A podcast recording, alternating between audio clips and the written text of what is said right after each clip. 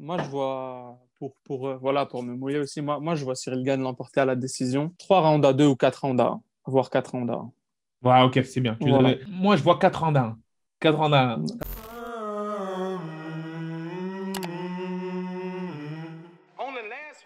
Hey yo, bienvenue dans le podcast The GOAT, MMA, Boxing. Comment on se, on se retrouve, pardon, la GOAT Family, que tu sois posé relax sur ton canapé, dans ta chambre en train de jouer à la PlayStation 4 ou même en train de faire ton footing et que tu es fan de boxe et de MMA, ce podcast est fait pour toi. Aujourd'hui, on fait le débrief de l'UFC Vegas 30 qui a eu lieu justement à Vegas et qui a opposé en main event Cyril Bongamangan contre Alexander Drago Volkov. Très intéressant. On va parler un peu plus des cartes de toute la, on va dire des combats de toute la carte. Enfin, pas tous les combats, mais vraiment les faits marquants. Et pour ce premier fait marquant, on va parler du combat entre Shafkat Ramonov, le Kazakh, contre Michel Praceres, le ceinture noir de JJB. Est-ce que tu peux nous parler de ce guerrier venu du Kazakhstan, euh, Imran? Bien sûr, bien sûr. je vais te dire ce qu'on sait de ce nouveau nom absolument surveillé chez les welterweight. C'est qu'il est actuellement invaincu dans sa, dans sa carrière de 14 combats qui n'a jamais connu une victoire par décision. Il est actuellement à 7 soumissions, 7 KO TKO. Concernant son parcours, il est arrivé à l'UFC du M1, grosse organisation russe, dans lequel il a été champion d'ailleurs. Il a soumis au premier round un grand nom de l'UFC qui est Alex Oliveira pour son premier combat. Et pour hier, je vous laisse parler du combat. Alors, moi, ce qui m'a impressionné, en fait, c'est justement sa composure son calme dans la cage. On voit qu'il a, on, a l'impression qu'il a vraiment fait ça toute sa vie et surtout que c'est un vétéran du UFC. Le mec, il se ramène, il est très composé face aux attaques en striking. Il n'a jamais été mis en danger malgré les assauts assez agressifs et répétitifs de Michel Preceres. Et ensuite, il arrive au deuxième round. Il le rocked, il l'amène au sol et il le soumet avec facilité en prenant son dos. Je pense que après 3-4 combats, même allez, 3 combats, et face à des gens rankés, ce Ramonov peut être une très grosse menace pour les welterweight et à surveiller de très près. Là, là, il y a quelque chose de vraiment très, très intéressant. On va passer rapidement ensuite à ce fait marquant de la soirée hein, qui nous a vraiment. Moi, j'ai vraiment pas compris comment c'était possible qu'une chose comme ça arrive.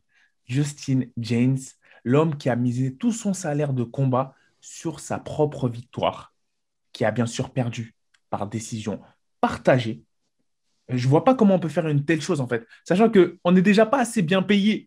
Quand, enfin, je parle de on, mais quand on est combattant de l'UFC, il y a des gens qui vont faire des choses comme ça. Est-ce que tu peux nous dire, on parle de combien, Imran, sur ce genre de pari? On parle d'une somme de 25 000 dollars. Une somme incroyable pour les combattants en préliminaire, sachant que Dana White n'est pas très généreux sur la question des salaires. Ça. Justin Jane s'est vu perdre tout son salaire en plus de la défaite qui était d'ailleurs très très serrée. Ah ouais, là c'est chaud. Là c'est chaud. Il, a perdu. Ouais, il a perdu en décision partagée. Hein. C'est ça le pire. C'est ça le la cerise sur le gâteau, c'est que c'est une décision partagée. Il repart avec zéro et une défaite. C'est voilà. C'est ça lui apprend, ça lui apprendra à faire des petits paris et oser comme ça. Non, là c'est moche. Là c'est moche parce que enfin, je sais pas. Même même enfin même Nate Diaz euh, le, le, ferait pas ça. Même McGregor le ferait pas ce genre de choses. Tu vois, je veux dire. Enfin, au bout d'un moment, il y a des choses en termes de business Là, il n'y avait pas lieu de le faire. C'est pas comme si c'était un combat qui allait te rapporter des millions en pay-per-view, tu vois. Ouais, j'ai pas compris ce flex. Il était vraiment inutile ce, flex. Je pense qu'il est. Enfin bref, laisse tomber. voilà, je pense, je pense qu'il a compris. Je pense qu'il a retenu la leçon maintenant. Je pense qu'il refera plus ça. Ah, donc là, euh, fait de la soirée, fait marquant de la soirée qui nous amène au combat suivant, Moïcano de la main card. Moïcano, combat très, combattant très très intéressant face à Herbert. Hein. Et là, on a vu que c'était une démonstration en grappling, littéralement. Une démonstration. Il était au-dessus sur tous les rounds avant du coup bah, de le terminer. Alors attends, je me, je, j'ai un petit trou de mémoire sur ce combat-là. Est-ce qu'il l'a terminé, c'est ça? Ouais, c'est ça. Il a ou euh, soumission. Soumission, voilà, c'est ça. Ouais, parce qu'il y a eu plein de combats. Étranglement arrière. Exactement, voilà. il y en a eu plusieurs, il y en a eu deux, voilà. Donc sur celui-ci, c'est euh, étranglement arrière. Euh, c'est ça. Qu'est-ce que vous, personnellement, qu'est-ce que vous avez pensé du retour de, de, de, surtout euh, euh, du combattant? Bah, Moi, je suis très, très content de ce retour. Après sa défaite difficile face à Raphaël Fiziev. Mhm. Même si moi, personnellement, j'aurais aimé le voir continuer chez les White. Ouais, il a, Il a battu des vrais noms comme Jeremy Stephens, Cubs Swanson ou bien alors Calvin Qatar. Mais bon, on verra ce que ça donne chez les lightweight maintenant. C'est ça, c'est ça. Là, ça va être intéressant. Parce que là, il est justement, là, il est plus lourd. Là, là son, son, grappling prend une autre dimension. Voilà. Là, là, c'est toujours aussi rapide. Hein. On va dire que c'est toujours cette catégorie qui est très compliquée, les lightweight. C'est toujours aussi rapide, mais il va pouvoir, entre guillemets, être plus à l'aise, je pense, dans son grappling sans cette sèche assez agressif du featherweight. Voilà, je, pense c'est vrai qu'il c'est vrai qu'il cutait beaucoup hein, pour les featherweight. Moi, moi c'est un combattant que j'avais découvert quand, quand, il avait combattu contre Aldo, justement. Il m'avait impressionné, mais dans ce combat, il avait surtout montré son striking qui était déjà à un très bon niveau. Et là, dans ce combat, il, pour son retour, voilà, il nous montre aussi son, sa grande classe au sol. Et je pense que c'est un combattant qui peut vraiment aller, aller beaucoup plus loin et on verra par la suite, mais il promet en tout cas dans, cette, dans sa nouvelle catégorie de poids. Ça promet, ça promet. Ça va être super intéressant, Mekono, qu'on va suivre de très près. Ça fait plaisir de le voir renouer avec la victoire. Là, ça nous amène au combat. Hein. Philly contre Pineda, qui était, un, on va dire, un combat super intéressant et super impressionnant. On a pu voir hein, l'école de la Masia, j'ai envie de te dire, pour faire un parallélisme avec le foot, l'école de la Team Alpha Male en démonstration pure et simple. Ce qu'il a montré, que ce soit en mise au sol, renversement de grappling, en striking, sa précision, la manière dont il était sharp, la manière dont il était agressif, la manière de, gérer la distance face un Pineda qui avait une anglaise très dangereuse, hein. une anglaise qui pouvait t'éteindre. À l'aise, à l'aise. Ce Philly, moi, j'ai l'impression que plus on avance dans le temps, plus il prend une dimension très, très, très intéressante. il me rappelle un certain, dans sa, on va dire dans sa montée, un certain Max Holloway. C'est vrai que c'est une, grosse, grosse, grosse démonstration, euh, grosse, on va dire, comparaison. Je ne vais pas le mettre tout de suite à son niveau, mais il me fait énormément plaisir. Et je pense que là, faudra faire attention au ranké. Il faudrait que les rankés aient un œil sur ce mec-là parce que je pense qu'on a un nouveau requin dans l'océan avec ce mec-là. Euh, je sais pas, Imran, est-ce que tu peux nous parler un peu plus de ce, de ce, de ce mec-là Et surtout, parce que sachant que, sachant que là, le combat, malheureusement, il s'est terminé sur un no contest alors qu'il le dominait complètement. J'ai été complètement dégoûté. On était en train d'apprécier une démonstration MMA, une domination totale, comme l'a dit euh, euh, Pineda. Hein. He was fuck mm, mm, me up. Voilà, donc en gros, il était en train de vraiment le, le, détruire. Et là, Pineda qui voulait continuer le combat parce qu'on voit qu'il a un mental de guerrier. Il aurait pu choisir la, sortie facile. Il a dit non, je vois quand même alors qu'il ne voyait plus rien. On voyait qu'il voulait continuer, mais le combat a été arrêté. Tout le monde était dégoûté, surtout Philly. Il a dit bon, bah voilà, maintenant il va falloir qu'il reparte sur ça. Même si Dana White a vu, hein, il a clairement vu, il a vu le talent. Le talent, il a, pour lui, c'est une défaite, c'est une victoire dans sa tête, même si c'est un nous conteste sur le papier. Est-ce que tu peux nous parler des gants, Imran? Parce que peut-être que là, il y a un souci encore. Ça arrive trop souvent, ce genre de choses. Effectivement, c'est un combat incroyable, ou bien je devrais dire une performance incroyable de la part d'André Philly, qui est en train de tout simplement détruire son adversaire, et qui a malheureusement fini avec un no contest. Le problème du doigt dans l'œil, et qui est d'ailleurs arrivé sur un deuxième combat après, après leur combat eux. Bah, je pense qu'il faut que l'UFC pense sincèrement à changer leurs gants pour éviter de gâcher des performances incroyables comme celle-ci. C'est ça, c'est ça, parce qu'en fait, on ne peut pas toujours dire aux fighters de faire attention. C'est vrai qu'eux, ce sont des professionnels. À l'entraînement, ils ont l'habitude de boxer avec ce genre de gants-là. Mais on ne sait jamais ce qui peut arriver. Et je pense que, je ne sais pas, peut-être, comme il avait dit certains consultants sur certaines chaînes françaises, euh, euh, rendre un peu plus rigide, euh, on va dire, la courbe des gants pour éviter de l'extension des doigts. Ça peut être une chose, ça peut être une chose voilà, euh, avoir des gants un peu plus rigides, mais après, ça serait peut-être des gants plus durs. Donc, ça veut dire qu'il y aurait plus de chaos, on ne sait pas, c'est peut-être plus dangereux. Je ne sais pas, c'est à réfléchir. Peut-être créer une surface euh, au niveau de la paume des doigts pour que ces doigts, les doigts restent collés comme ça. Ça, ça peut être intéressant et que ça n'empêche pas l'appréhension et le grappling. Ça, ce serait intéressant de voir ce genre de, solution-là. Voilà, voilà, le compromis, il est là. C'est comment empêcher le high poke tout en, tout en gardant possible voilà, les prises, les, le, fait de pouvoir bien, bien attraper bien son adversaire, bien fermer les, la poigne, les doigts. Voilà, il y a, y, a un juste milieu à trouver.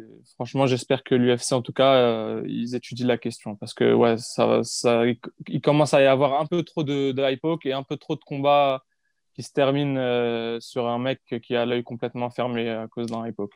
On se rappelle, hein, Bilal Mohamed, Leon Edwards. Leon Edwards, pareil, il le dominait, bam, no contest. Et surtout, par rapport à ce que disait Imran, euh, Cyril gagne euh, dans, dans l'avant-dernier ou le dernier round, je ne sais plus, il met un poke à Volkov, je crois que c'est le dernier round. Et là, tout de suite, bam, on a comme euh, Philly entre C'était d'ailleurs. Ouais, dis-moi. C'était d'ailleurs 40 secondes à, pour. il est resté 40 secondes avant la fin du combat.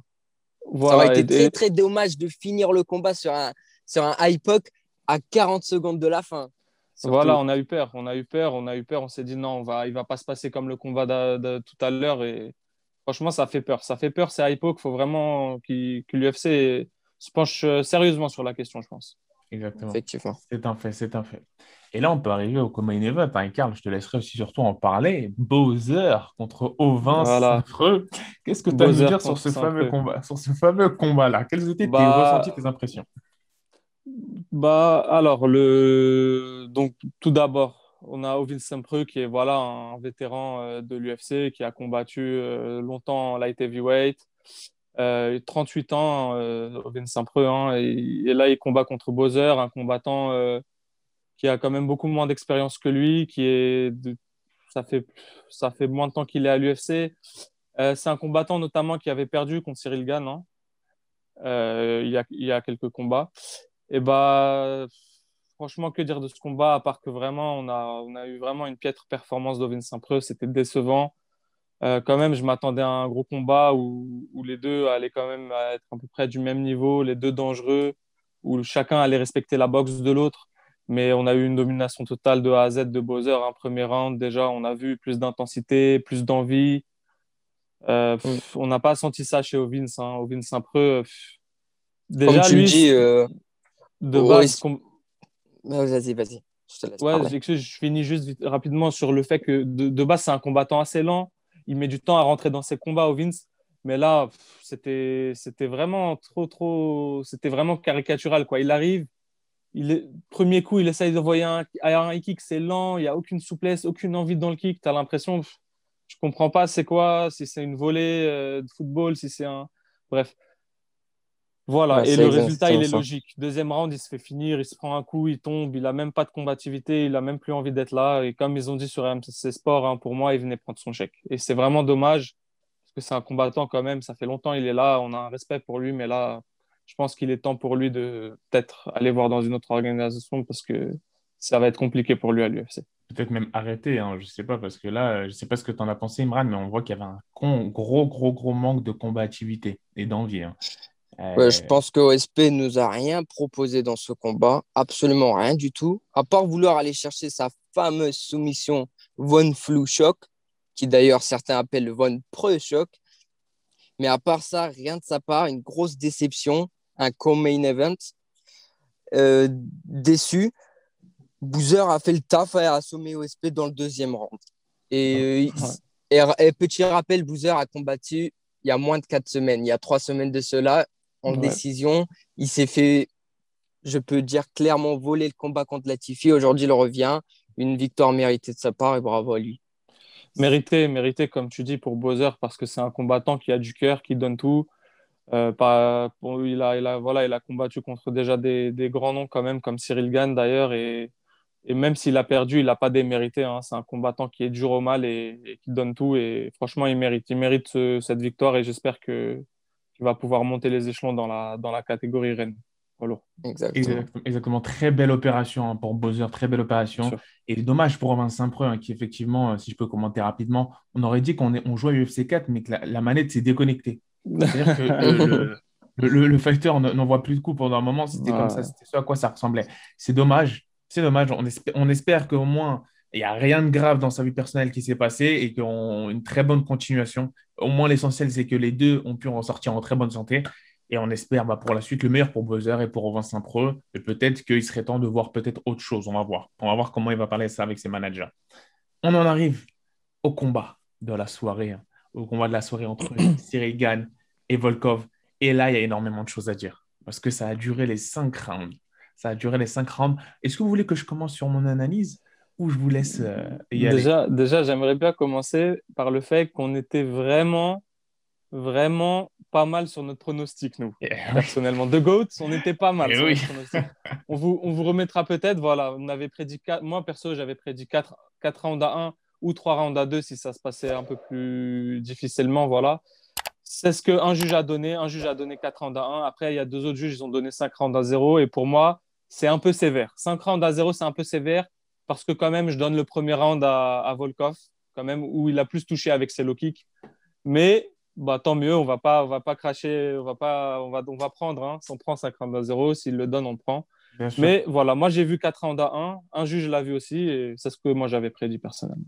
Bien sûr, bien sûr. Moi aussi, j'ai vu, vu 4 rounds à 1. Toi, tu as, vu, as vu combien de rounds, à, euh, Imran? Moi, j'ai vu 4 rounds à 1, moi aussi. Enfin, voilà, personnellement, parce que. Euh, franchement, moi, je j'analyserai pas trop sur les juges. Je suis pas très bon dans ce domaine-là. Donc, je vous laisse. Euh, très bien, très bien, très bien. Parce que, parce que, parce qu'en fait, la vérité, c'est que moi, j'ai vu un round d'observation pour Cyril Gann. Et il, il a laissé son adversaire envoyer plus de volume. Et là, ça a été. Il, s'est dit, il s'est dit à 5 rounds. Il y a du temps. Je pense que ça a été la stratégie. Et surtout, il est plus massif, hein, Volkov. C'est-à-dire qu'il consomme plus. Hein. Il consomme beaucoup plus. Et ça s'est vu très rapidement au fil des rounds. Quand on gagne au quatrième et cinquième round, il est toujours sur ses orteils, la pointe des pieds, et que tu as un Volkov qui respire la bouche ouverte, même si les deux étaient fatigués. Hein. Mais là, on voyait qu'il y avait une très grosse différence. Très, très grosse différence. Le, le, body, language entre les rounds était complètement différent dès le deuxième round. C'était la stratégie. C'était la stratégie de Gann. Être, euh, c'était un des combats où il était le plus léger. C'était la stratégie. Ok, Volkov est, lourd, Volkov est massif, Volkov est grand. Moi, je vais jouer sur ma vitesse, mon agilité. Je vais jouer sur le fait que le combat il dure 5 rounds et que quand on va aller dans les late rounds, parce que je pense qu'ils ont prévu hein, que ça allait aller jusqu'à dans les, que le combat allait aller jusqu'aux 5 rounds. bien sûr. Ils se sont dit, bah, je vais avoir l'avantage sur les deux derniers championship rounds. J'aurai plus de cardio, je vais plus envoyer et je vais, je vais gagner les deux rounds. C'est ce qui s'est passé. C'est magnifique. C'est d'un point de vue stratégique, c'est vraiment parfait. C'est ce qu'on attendait. Euh, on savait que le chaos allait être dur. On savait que, que malgré tout, ça, voilà, ça allait être un combat compliqué, que Volkov est plus lourd, qu'il va être dur à amener au sol. C'est ce qui s'est passé. Deux, trois fois, il a essayé l'amener. Elle était bien timée, mais la différence de poids a fait que Volkov n'a pas bougé, il est resté sur ses appuis. Mm Gann, très intelligemment, a compris, il n'a pas essayé de, perdre du cardio sur, euh, en tentant de forcer de l'amener au sol. Il a direct lâché, il est, remonté au clinch. Parfait. Euh, combat, combat maîtrisé. Euh, d'ailleurs, tu peux commencer à nous parler à peu près, rente par rente, de ce qui s'est passé. Exactement. En fait, c'était super intéressant. Parce que malgré le fait qu'il n'y ait pas eu ce fameux knockout comme les fans américains et français aussi l'exigent de Cyril, c'était ce combat, Cyril a répondu à d'énormes, à de nombreuses questions dans ce combat-là, de nombreuses questions, que ce soit pour les coups encaissés, parce que tu avais Volkov avant le combat qui disait que Cyril était un combattant qui n'était, qui n'aimait pas prendre de coups. Il faut savoir qu'il en prend des coups en sparring, de gros coups, comme disait Alain Baudot sur le plateau des RMC Sport. Et, et c'est quelqu'un qui sait encaisser très bien, qui n'a pas peur d'aller à la guerre, mais il n'y va pas s'il n'y a pas besoin d'y aller. Et là, il l'a démontré parfaitement. Il a fait du in and out d'une manière telle qu'il a, il a inhibé le striking de la même manière qu'il avait inhibé le striking face à Rosenstruck. C'est-à-dire qu'avec son jab très puissant du droit qui fait très très mal, son jab, son hypercute aussi, du gauche qui a failli passer plusieurs fois, ses coups au corps, son direct au corps, bras arrière, qui a su saper littéralement la barre de vie de son adversaire, et en plus en sortie, il arrivait à pas prendre de plein fouet ces low kicks extrêmement dangereux de Volkov. Donc là, on voit que l'expérience en striking, on avait, et en plus, les gens parlent de, attention, c'était face, là, on avait en, face de nous les deux poids lourds les plus techniques. C'est pas justement un, striker dangereux, non, il est extrêmement technique, Volkov. On l'avait dit avant le combat. Extrêmement technique et euh, on a, on a bien vu, comme tu dis, Cyril, enfin, je peux rajouter à ce que, à ce que tu dis, voilà, il nous a démontré qu'il était vraiment beaucoup plus, beaucoup plus complet, vraiment, il avait un striking beaucoup plus développé, il envoie plus, plus de coups dans différents angles, ça, il l'a montré, il a utilisé des très bons angles, il a utilisé des low kicks, il a utilisé ce, ce, ce front kick façon karaté qui, qui vient, l'angle vient de l'extérieur, c'était vraiment magnifique, il a montré plusieurs coups comme ça, plusieurs fois, il a, il a changé de, de garde, voilà, aussi. C'est très important à noter. Il le fait souvent dans ses combats. Ça déstabilise beaucoup ses adversaires parce qu'ensuite, il peut utiliser ce jab, que ce soit du, du, bras, du bras avant gauche ou du bras avant droit. C'est vraiment, ça déstabilise beaucoup ses adversaires. On note aussi, petite remarque, euh, un des moves de la soirée, c'était ce coup de genou sauté, un peu raté, mais du coup, il touche avec le tibia. qui fait encore plus mal, vraiment, plus. Ouais, c'était vraiment, c'est vraiment dommage. Il a, il a un peu, il a pas très bien touché, il n'est pas très bien rentré dedans, mais ça a touché, c'était spectaculaire, c'était beau à voir. Euh, je pense qu'il n'y a pas beaucoup de poids lourds euh, au jour d'aujourd'hui qui peuvent euh, montrer une telle voilà, showcase de, de tels coups spectaculaires. Il n'y en a pas beaucoup. Je pense qu'avec John Jones, maintenant qu'il est en poids lourd, c'est un des seuls, Cyril Gann. Et encore, on attend John Jones, on attend de le voir en poids lourd. Mais, mais ça prouve, ça prouve que c'est un combattant qui maintenant, qui pour moi, mérite le titre largement. Et je pense qu'il a le niveau. Bon, c'est pas fait, rien n'est fait encore. Ça va être très très dur maintenant. Bien sûr. Maintenant, Cyril Gann, quoi qu'il arrive, qu'il est Lewis, Nganou, mais aussi tous ces combats vont être une guerre et un casse-tête. Mais pour moi, il mérite d'être où il est. Il a le niveau. Et euh, let's go, hein. let's go. On attend de voir la suite. Let's go, let's go. On a pu voir que C'était une performance euh, très très satisfaisante de Gain, combat très intéressant entre les deux. On a vu zéro grappling, que du pied-point. Mhm. Gain l'a dominé fort avec ses kicks très puissants. Il a fini par obtenir une victoire logique par décision. Oui, effectivement, par décision. Mais je tiens à dire, une victoire par décision n'est pas une victoire ennuyeuse ou pas méritée selon ah, beaucoup de publics français le disent. C'était une très bonne performance. Il l'a mérité. Aujourd'hui, il va aller chercher le titre face à Francis Ngannou. Et vous pouvez très bientôt voir un UFC Paris entre les deux.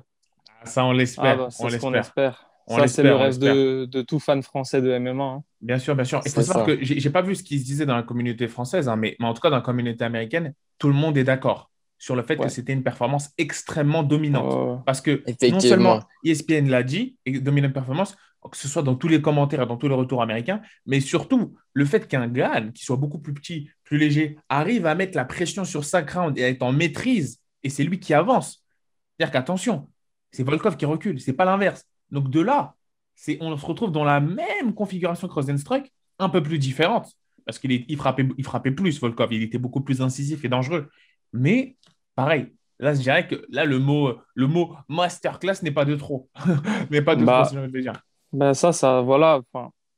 il peut être plus lourd, Volkov. Hein, il peut être plus. Déjà, il n'a il a pas plus d'allonge, déjà, pour commencer. Mhm. Il est plus grand, mais il n'a pas plus d'allonge. Il a, il a, il a plus d'allonge, Cyril, d'un peu. Mais aussi, on a pu voir, c'est vraiment cette euh, diversité de coups hein, qui, qui, lui donne l'avantage.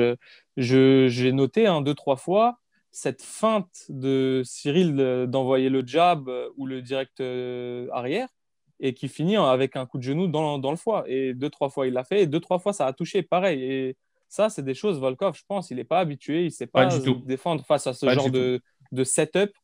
Et je pense que voilà, quand tu combats Cyril Gann, il faut à tout prix trouver des sparring partners qui puissent avoir cette diversité. Et c'est pas facile en poids lourd de trouver ça. Peut-être de la facile de trouver un mec, voilà, un, trouver un mec de 110 kilos qui fait ça, qui a, qui, a, qui a cette diversité de coups, qui est complet comme ça, technique, rapide, agile. Euh, bonne chance, bonne chance. Et qui peut changer de garde à tout moment, bonne chance.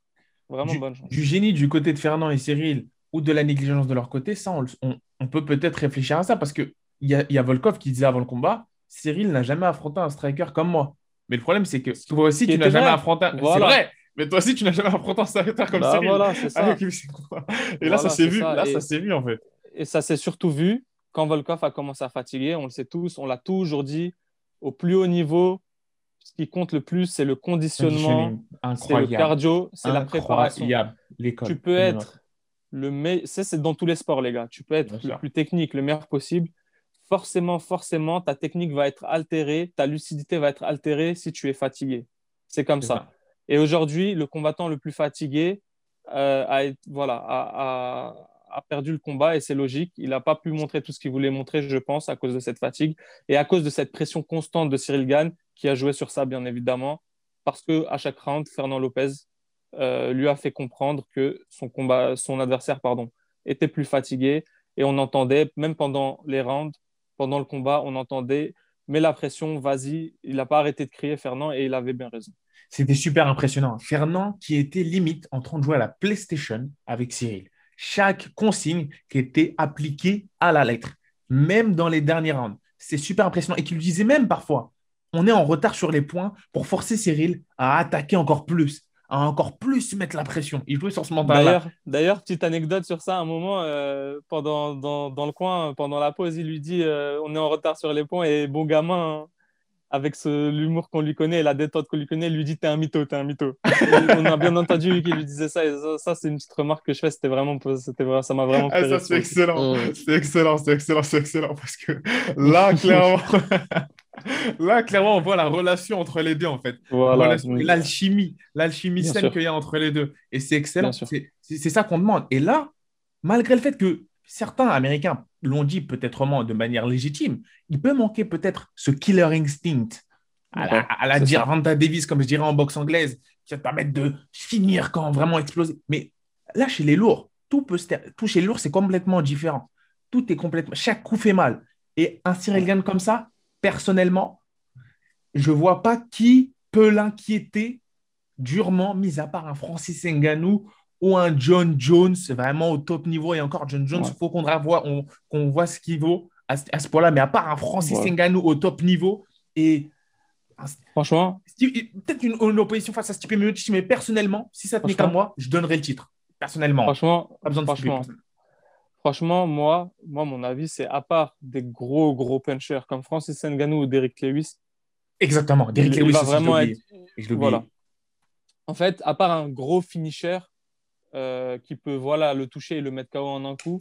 J'ai du mal à voir un mec qui peut le dominer sur le long terme en strike. C'est mort, c'est mort. Tu vois Et même, même Miocic, et même Miocic, qui est un très très grand combattant et un très très grand boxeur, pour moi, la façon dont il peut gagner gagne, c'est par la lutte et pas autrement.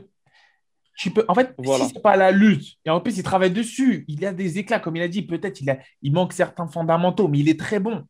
C'est-à-dire que là, bah. plus, en fait, en fait, c'est comme, en fait, plus les gens vont attendre pour affronter Gann, plus ça va sentir mauvais pour eux. C'est ça. Là, comme tu dis, il travaille sur la lutte et tout, il, s'améliore. Bah, on a pu le voir hein, dans le combat. En tout cas, niveau timing, il, est, euh, il, est, euh, il est à point.